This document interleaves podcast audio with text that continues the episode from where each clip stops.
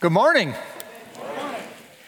I'm in a quandary, and maybe uh, you can help me. Uh, next uh, Sunday at the Super Bowl, I do. Uh, my team is not playing, and in my closet, I have an Eagles jersey and a Chiefs jersey. I'm not really sure what to do. I mentioned the quandary in the first service, and somebody online that was watching said Chiefs, obviously. And, uh, and after the service uh, uh, was over, after our first service, three, uh, three young guys, three little, uh, three little dudes, all Chiefs fans, uh, came up to me and said, We want you to wear the Eagles jersey since every team you root for loses. And I was like, You little boogers, you. I thought that that'd have been something I would have said back in the day. so you just have to come next week and uh, see uh, see how the coin coin toss is there. John chapter 17 in your Bible. Uh, Jesus has been speaking to his followers, and it started in John chapter 13. It's a continuous conversation and uh, maybe an hour, hour and a half as they uh, leave the upper room where they had the Last Supper. They're on their way to the Garden of Gethsemane. Uh, in chapter 18 and verse 1, they're going to go into Gethsemane. And so he was talking to his followers, and now he's going to talk to his father.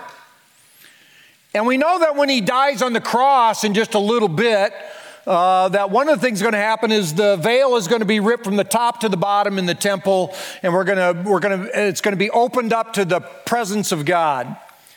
And we get a little foreshadowing of that in John 17 because Jesus is praying to the Father and he lets the disciples listen in, and it's recorded for us. And uh, so remember, the hour has come. The cross is waiting for its victim. Death is in the air. It's the hour of the cross, and Jesus and Jesus prays. Jesus prays. And so I, am going to have a word of prayer here, and we're going to look at this prayer of Jesus, John chapter 17. We, we were in it a couple of weeks ago. And I just want you to see in Jesus' prayer three things. I'll give you the outline right now. Uh, this would be a, a good uh, Sunday morning to take notes as we break this down a little bit. But let me give you the outline as we look at the prayer of Jesus. We should be encouraged about what he's praying for, uh, who he's praying for, and the passion with which he's praying. And so let me give you the outline. We're going to look at in Jesus' prayer the prominence of the world. He has a lot to say about the world uh, in his prayer. And then, secondly, we're going to look at the position of the believer in his prayer. What, is, what does he say about the believer in the world?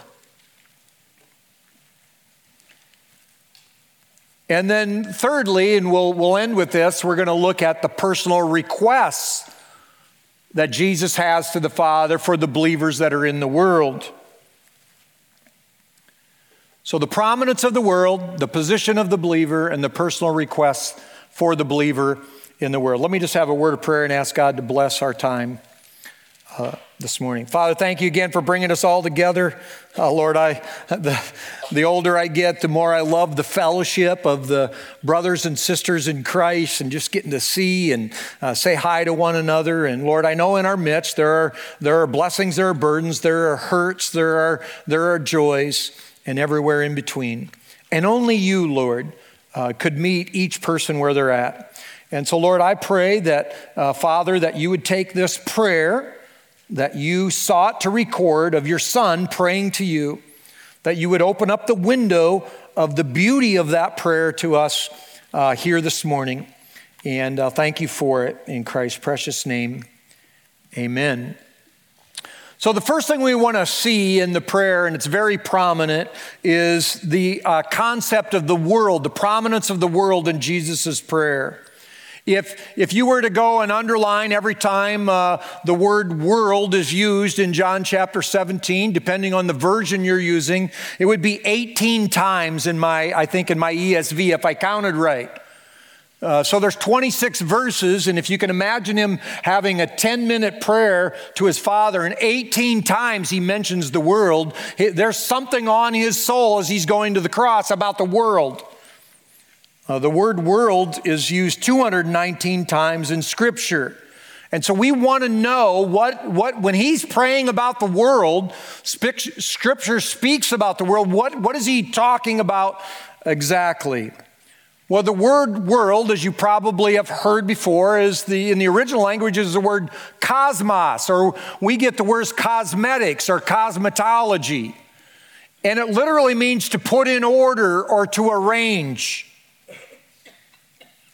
Now, in Scripture, the word world is used three different ways. And it's going to be very important for how he's going to pray in this prayer request in a little bit for you to understand how Jesus is using the word world. So let me give you the three ways it's used in Scripture. Number one, uh, often, uh, or, or, at least a, a number of times when Scripture mentions the world, it's talking about the physical created world.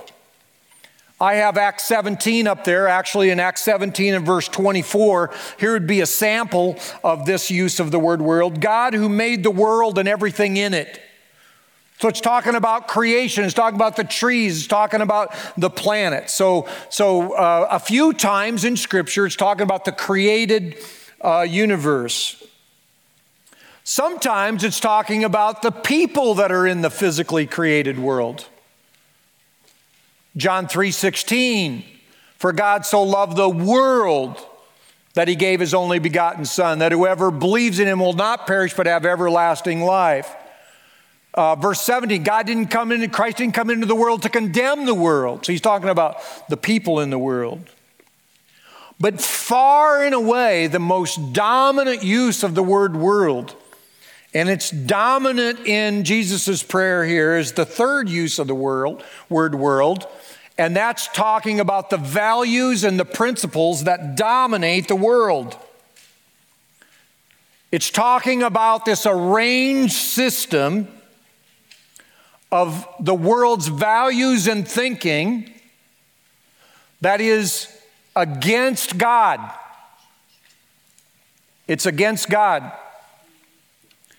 And it's led by Satan himself.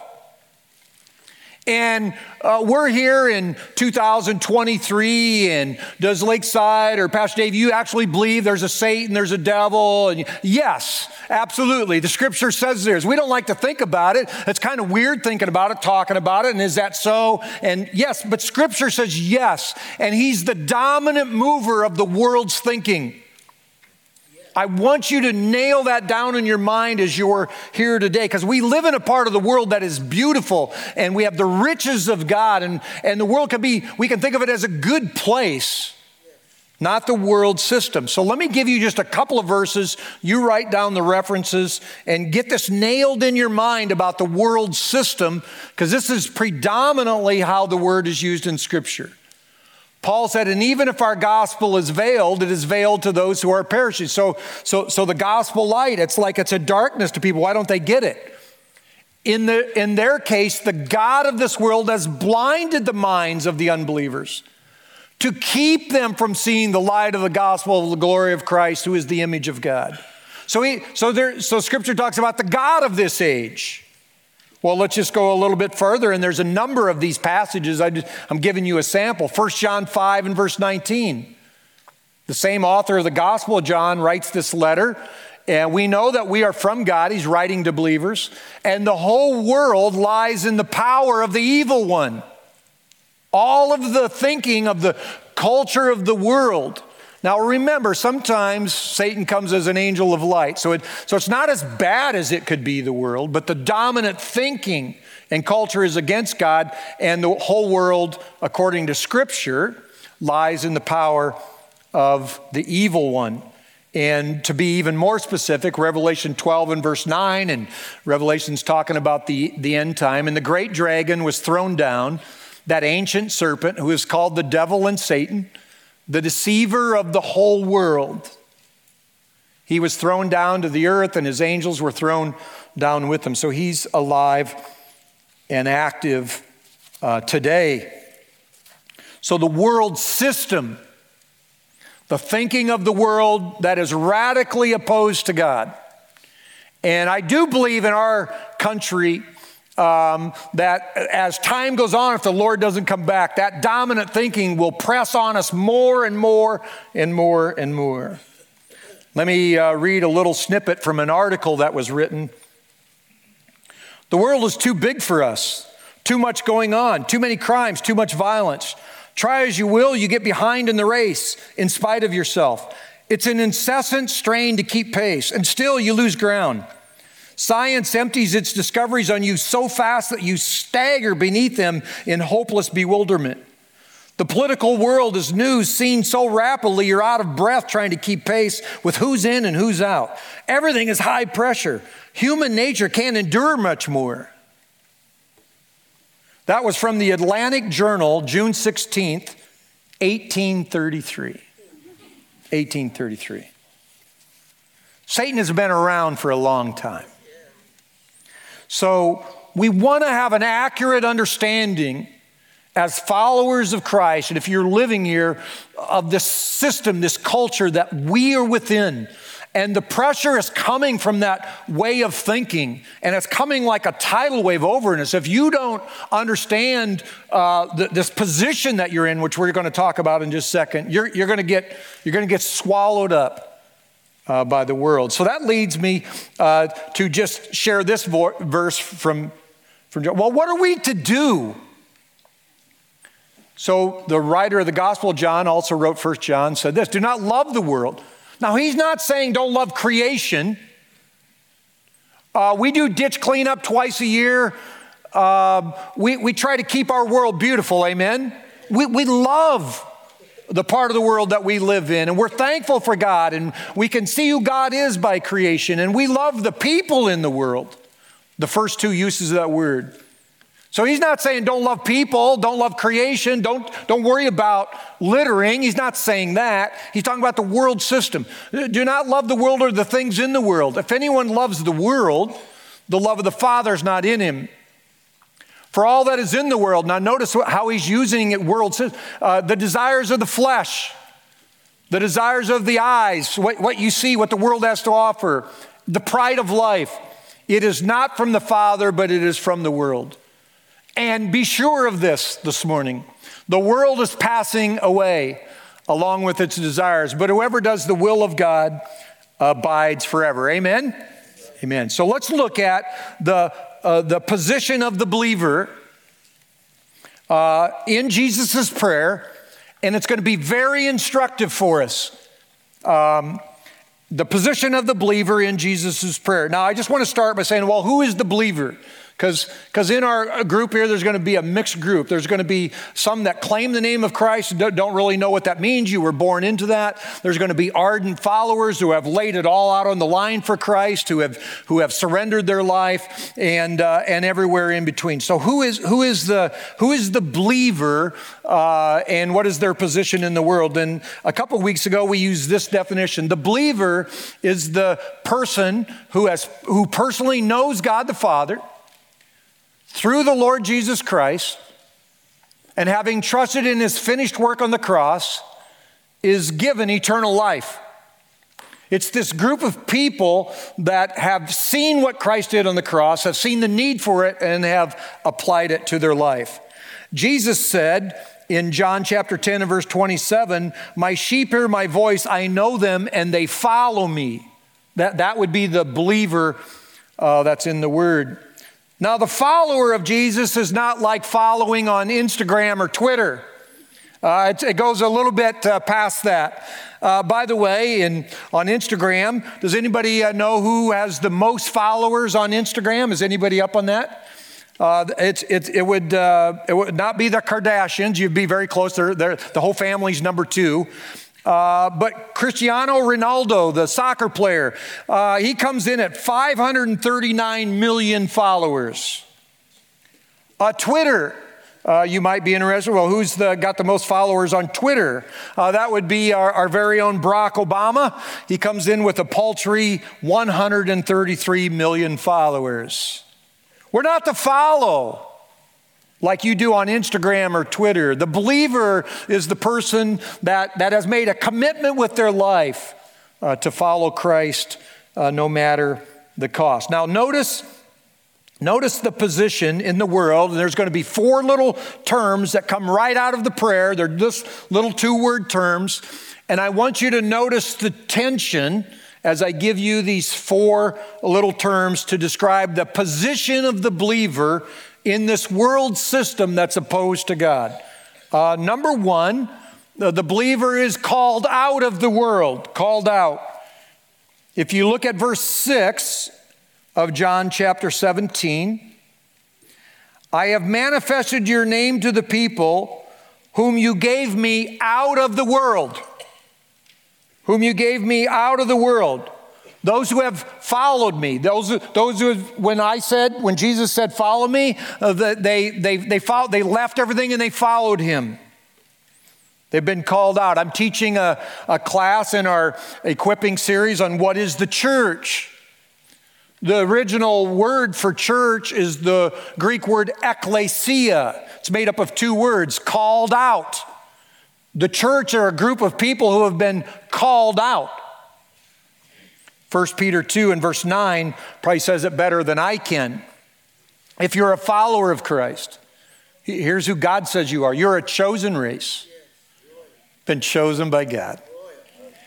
You're a royal priesthood, you're royalty to God.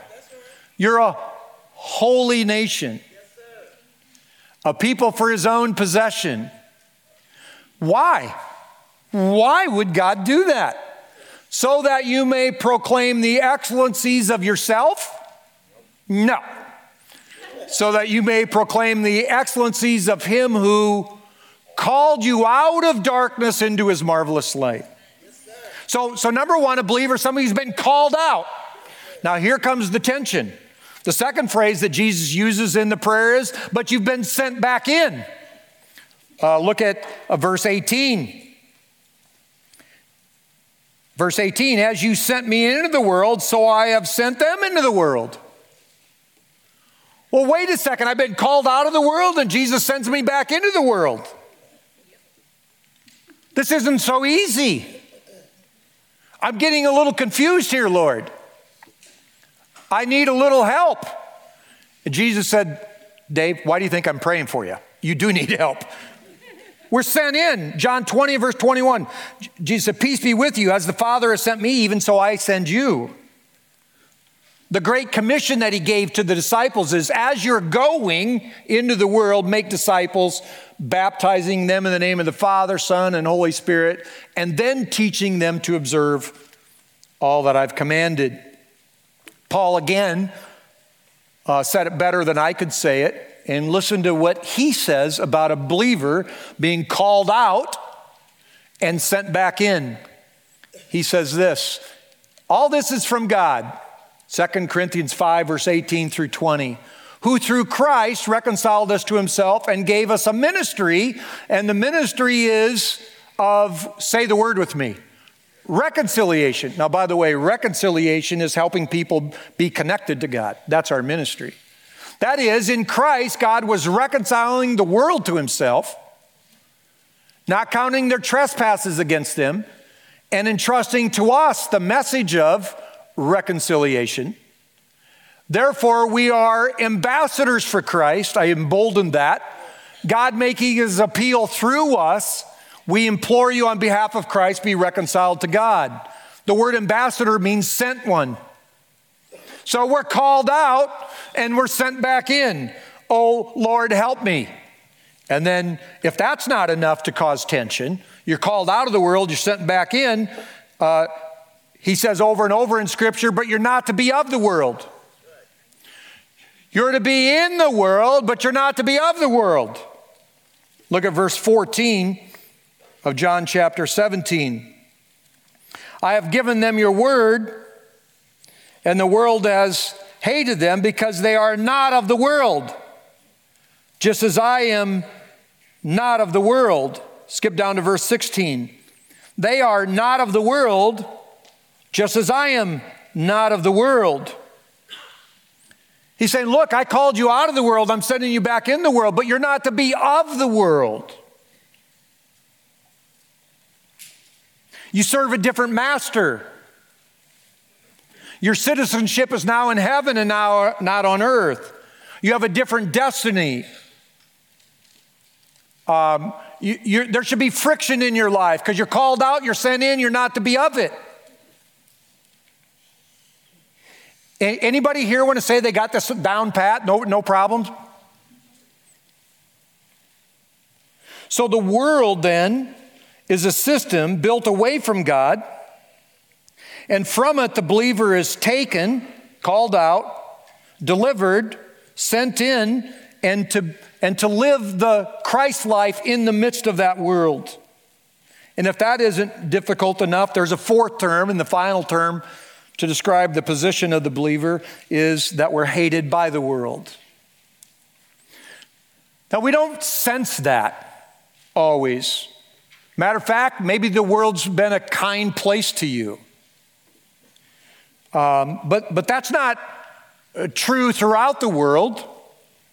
And in the culture we live in is getting crazier and crazier. Look at verse 14 of John 7, chapter 17. I have given them your word, and the world has hated them because they are not of the world, just as I am not of the world. Go back to John chapter 15.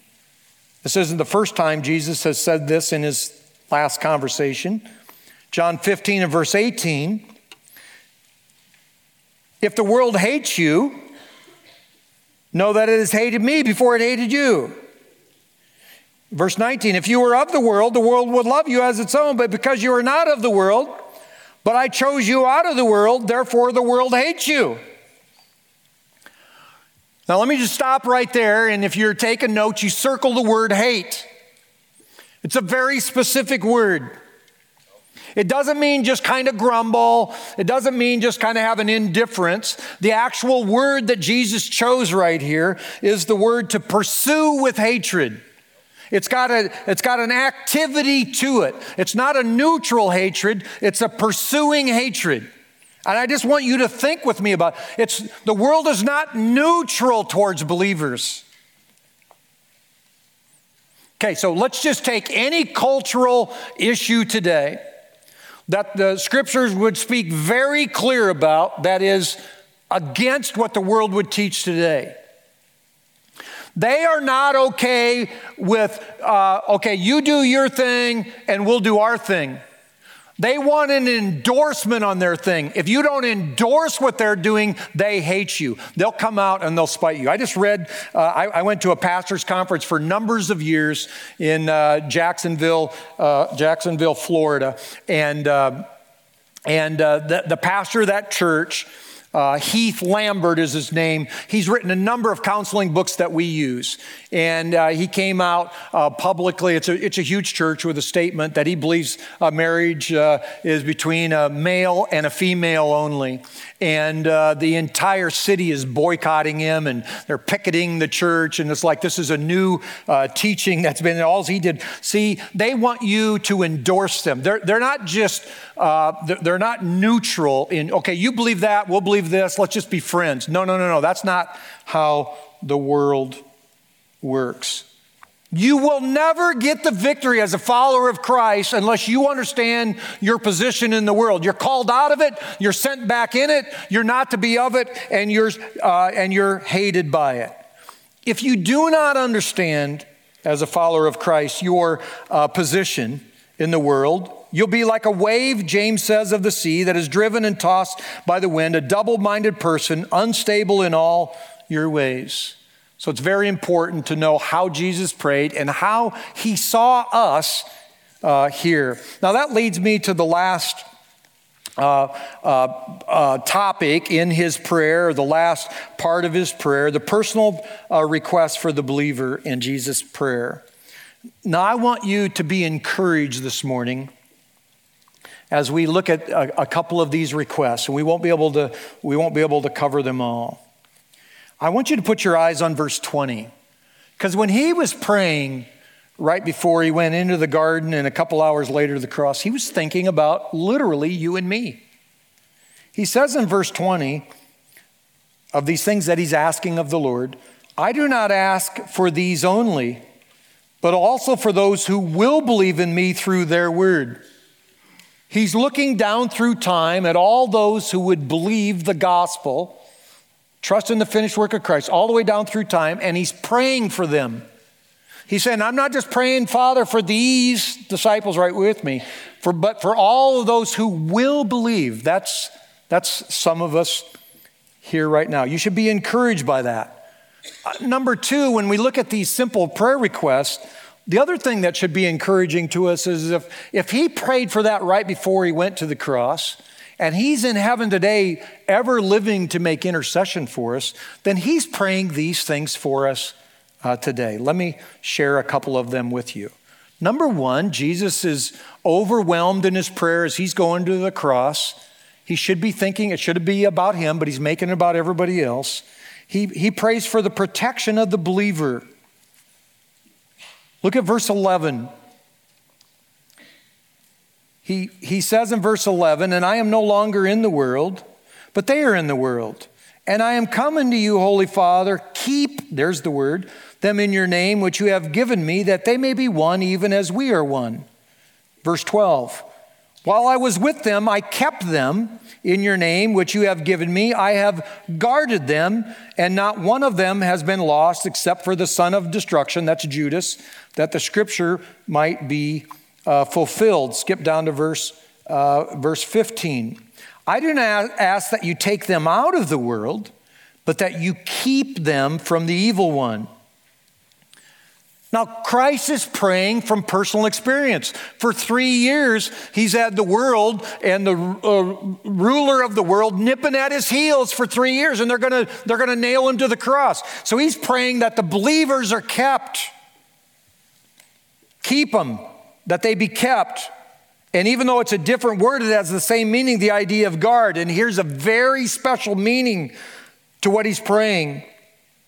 The word keep or kept literally means to watch over by keeping an eye on. To watch over by keeping an eye on. Father, I'm asking you as I'm leaving, as I'm going to the cross, I, while, while they were on earth, I kept an eye on them. Uh, none of them have been lost. I've had to corral them. I've had to bring that ornery guy, Peter, back into the fold a couple of times, and they shoot off on me, and I go get them. I keep an eye on them like a shepherd with a sheep. Father, I'm, I'm, I'm going away. I'm asking you to keep an eye on him. Do you know one of God's prominent names in the Old Testament? Uh, and Hagar came up with this, and she didn't think anybody cared about her. And she named God El Roi, the God who sees. Jesus saying, Father, you're the God who sees. I need you to keep an eye on these disciples and everybody who's going to believe because it's a rough old world out there. That's why Jesus could say in Luke chapter 12 and verse 7 even the hairs of their head are numbered. That's easier for some of us for God to do that than others. Psalm 121, the psalmist got it, and these verses are all over Scripture. This idea of God keeping an eye on us. He will not let your foot be moved. He who keeps you will not slumber. Verse 8 The Lord will keep your going out and your coming in from this time forth and forevermore. Are we thankful He's keeping an eye on us? I am. Very thankful. Uh, number two, he prayed for the believer's sanctification. And that's a big uh, thousand dollar uh, seminary word. And I'd like to just break it down, but I want to show you that it, that it is a biblical word in Scripture. If you look at John chapter 17 and verse 17, sanctify them in the truth, your word is truth. Verse 18, as you sent me into the world, so I have sent them into the world. Verse 19, and for their sake I consecrate myself, that they also may be sanctified in truth. Uh, the word sanctification, the word sanctified, the same word consecrate, it's the same exact word. It means to set apart, it means to, to put a circle around, to give them a purpose to consecrate them, to have them be special. And so, so I just want you to see this, and this could be a whole series. But he's praying for us to be set apart. We're not to, he's not praying that we get taken out of the world. One of the only prayers prayed in the Old Testament by saints that never got answered or didn't get answered was when Moses and Elijah and there was one other person prayed to be taken out of the world. God didn't answer that. God's answer is not to take us out of the world, it's to send us into the world. So we need the keeping, uh, consecrating work of God in our lives. So let me just give you four truths about sanctification. You write it down, and this is, this is worthy of more time uh, than I'm going to give it. So he says in verse 17, Jesus prays, Sanctify them in the truth. Your word is truth. Set them apart. It's a work of God in us. When God cleans us up, He doesn't say, Dave, get a pair of dress pants. Dave, could you put a tie on? Hey, some churches, Dave, the, the main guy up there, he wears a collar. That no, sanctification is an inside heart job. It's a work of God in us. Uh, number two, sanctification is a progressive work of God in us. We never arrive in this lifetime. Amen. Basically, if you wanted to bring it down the simplest term, sanctification is making us more like Christ.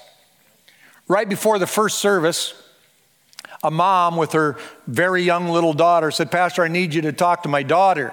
I'm like, okay, well, what's going on? Well, she has the idea that the pastor never sins.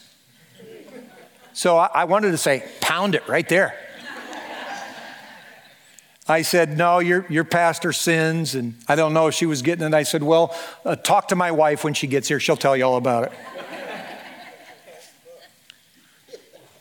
it's a progressive work. We never arrive. It's like, I want to be like Christ. And Paul said, The things I don't want to do, I do. The things I do want to do, I don't. And so it's this progressive work of God in our lives, changing us to be more like Christ. Christ is praying for that for you and me today. Two more ideas under sanctification. It's a twofold process, sanctification is. It's to be set apart from the world and sin, and then consecrated or set apart to God. So it's from something and it's to something. You can't take either side of the equation and just have it be that. You're set apart from the world and sin, the world system, and you're set apart to God.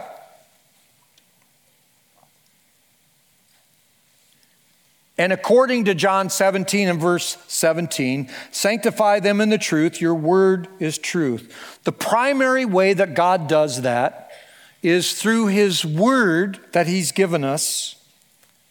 And John 17 and verse 17 says it's absolute truth. So at Lakeside Fellowship, we believe unashamedly that this is absolute truth. Amen?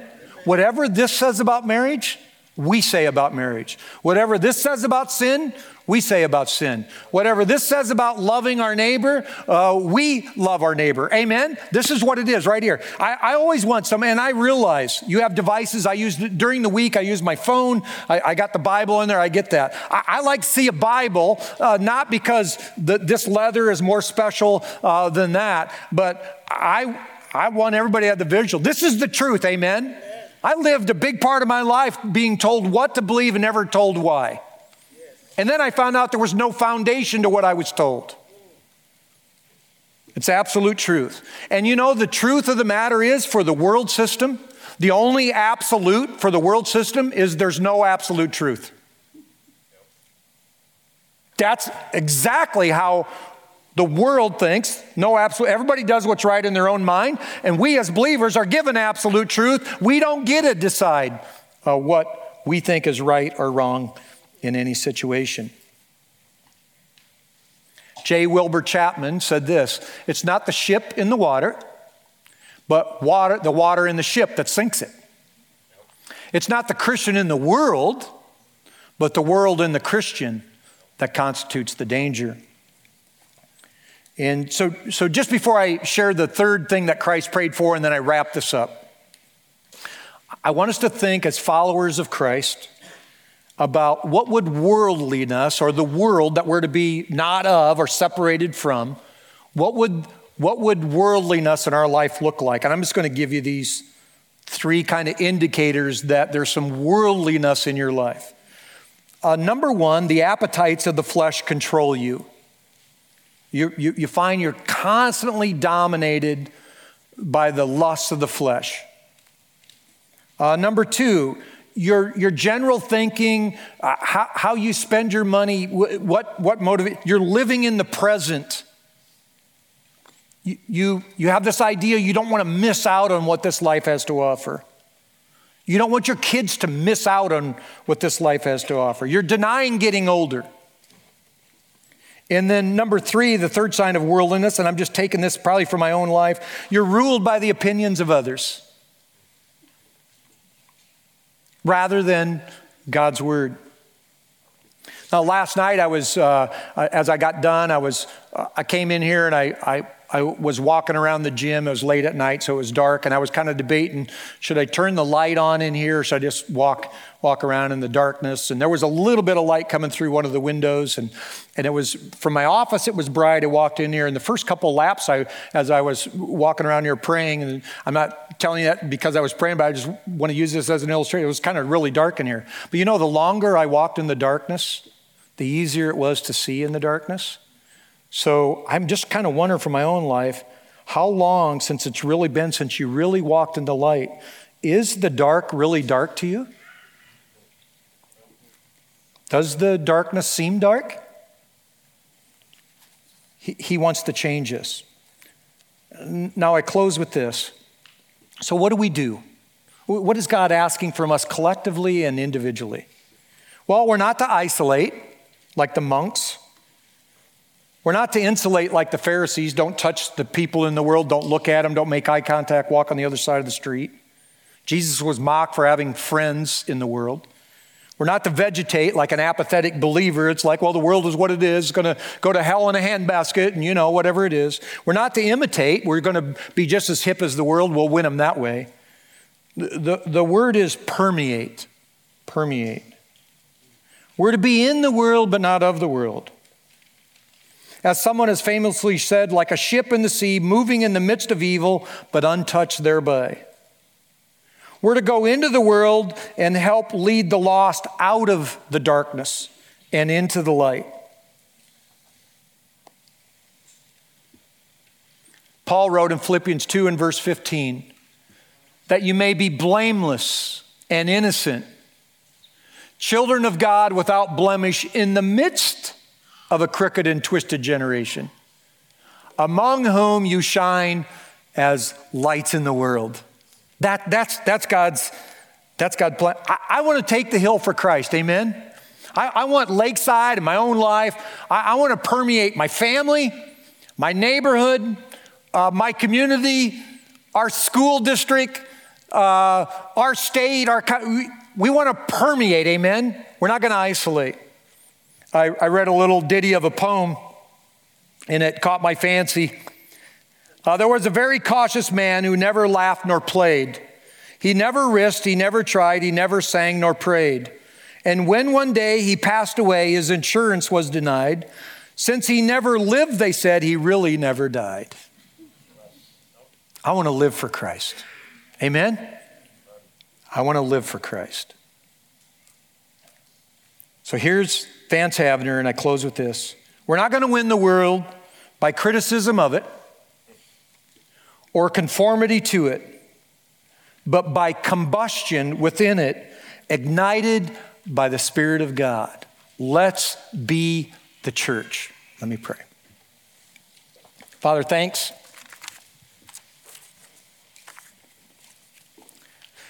Lord, in my spirit and just, just being reasonable says that in the room today and you know somebody online they don't really have a relationship with you and yet they're here. In, in your sovereignty uh, they're here. Lord i pray that they would see the beauty of trusting in your son's finished work on the cross the beauty of having sins forgiven the beauty of having the abundant life and eternal life given the beauty of having a purpose in this crazy world. Lord, I pray for Lakeside Fellowship and the, the group of authentic believers who are called the church, the called out ones.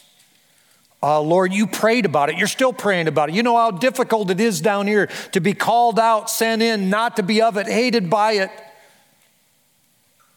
Lord, we're so prone to wander.